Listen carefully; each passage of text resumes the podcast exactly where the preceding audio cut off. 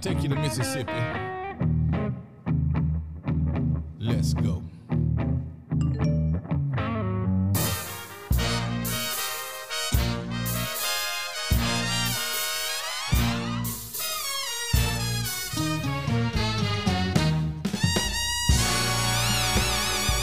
What is this I'm feeling?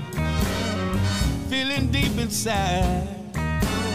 Y'all, I can't explain it, but it feel Mississippi Blues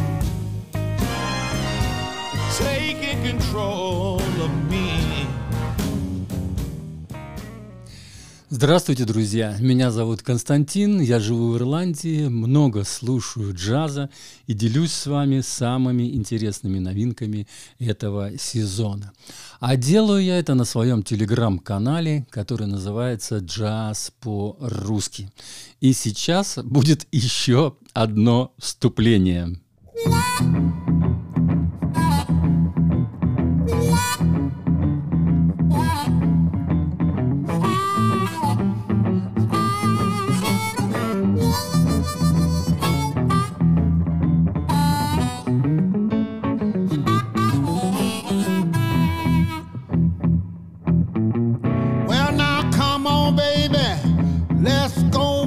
in the dark. Turn the lights out, baby. Let's go booging in the dark.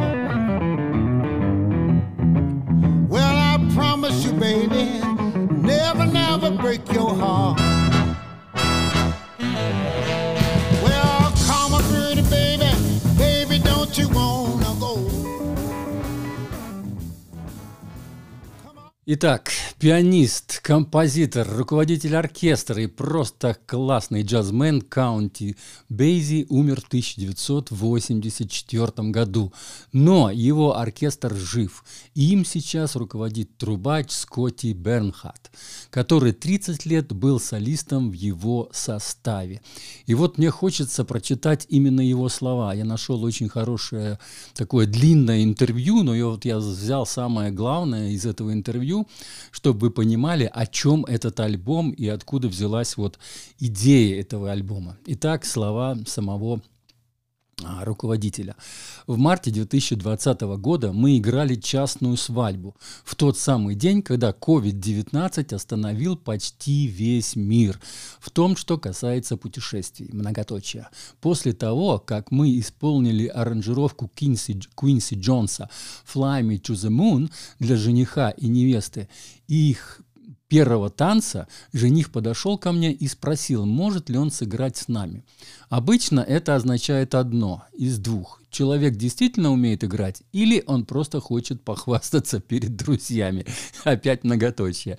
Я разрешил ему, и поднявшись к нам на сцену, я спросил, что бы он хотел сыграть. Он сказал, как насчет блюза? Я, конечно, спросил, в какой тональности будем играть. Он сказал, для меня это не имеет никакого значения. Тогда я понял, что этот парень что-то умеет. Я назвал ребятам тон- тональность и отсчитал блюз в среднем темпе.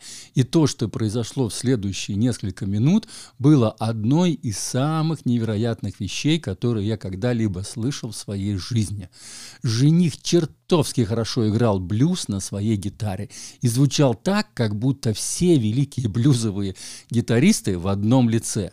Под звуки саксофонов, тромбонов и труб, импровизирующих рифы, это был момент, когда я наконец услышал, как должна звучать наша запись.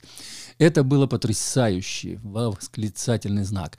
Я просто понятия не имел, что к кульминации всему этому станет три года спустя альбом Basie Swings the Blues. Вот именно этот альбом мы сейчас только что и слушали. И о нем как раз идет речь. Еще его слова. В начале своего пути в 1933 году молодой, амбитю, амбициозный и талантливый граф Бейзи основал оркестр преимущественно из блюзовых музыкантов Канзас-Сити, где он, в общем-то, и родился. В 1935 году группа Бейси вела радиопередачу из клуба «Рено» в этом городе. И в процессе появились паузы, которые надо было чем-то заполнять. Они начали импровизировать. Один задает мелодию, ритм секции его подхватывает, а другие дополняют его своими рифами.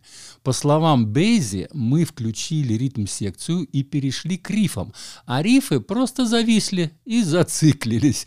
Вот так сам Каунт Бейзи говорил об, об этом вот, так сказать, начинании, которое вот у них произошел именно вот на радиопередаче. С тех пор было сыграно очень много блюзов с разными музыкантами и певцами. В этом альбоме собраны разные его стили и проявления. Бейси Swinging the Blues – это сборник разовых сессий с великолепными блюзовыми исполнителями, которые помнят те времена и атмосферу. То есть этот альбом не записывался одновременно, он записывался частями. То есть каждая композиция записывалась отдельно с отдельно приглашенными, вот в частности, вокалистами и музыкантами, которые вот а, кто-то на гармошке, кто-то на гитаре и так далее. То есть практически на каждой композиции есть приглашенные музыканты. Ну, теперь я немножко добавлю от себя. То есть мы слышим именно свинговый блюз старой школы, характерный этому оркестру в разное время творчества. Другими словами, у оркестра тогда и сейчас лучше всего получается играть именно блюзы. Ну, скорее всего, только потому, что Каунт Бейзи именно вот родом оттуда, где зарождались э, эти вот блюзы. Два трека из 12 на альбоме инструментальные. Один попадает в мой плейлист как лучший, а концовку второго мы сейчас послушаем. Он, эм, он характерен гитарой Джорджа Бенсона и органом Hammond B3. А первый лайк, когда я начал слушать эту, этот альбом, я поставил композиции Boogie in the Dark. Вот э, э, за прекрасное соло вот на губной гармошке. Вот вначале я специально поставил вам второе вступление, чтобы вы послушали вот эту губную гармошку. Вот. Ну и закончу я, конечно же, вот обещанным а, треком. Он последний, кстати, в, на альбоме.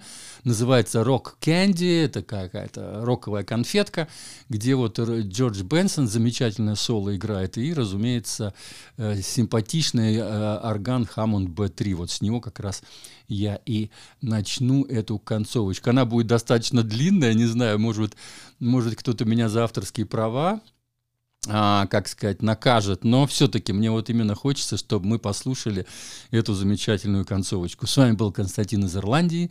Всего доброго, слушаем хороший биг-бенд со свингом, блюзом, R&B и вокал-джазом, разумеется. Тут столько много хэштегов под низом я поставил, потому что здесь все это есть. И я вообще очень рад, если честно, что вот есть э, в мире большие составы, а тут 18 или 19 человек как минимум в этом оркестре, и вот э, что люди могут собираться в такие большие джазовые коллективы и продолжать вот так играть, так же играть джаз, как это было когда-то там в начале 20-х, 30-х, 40-х годах прошлого столетия. Пока. thank you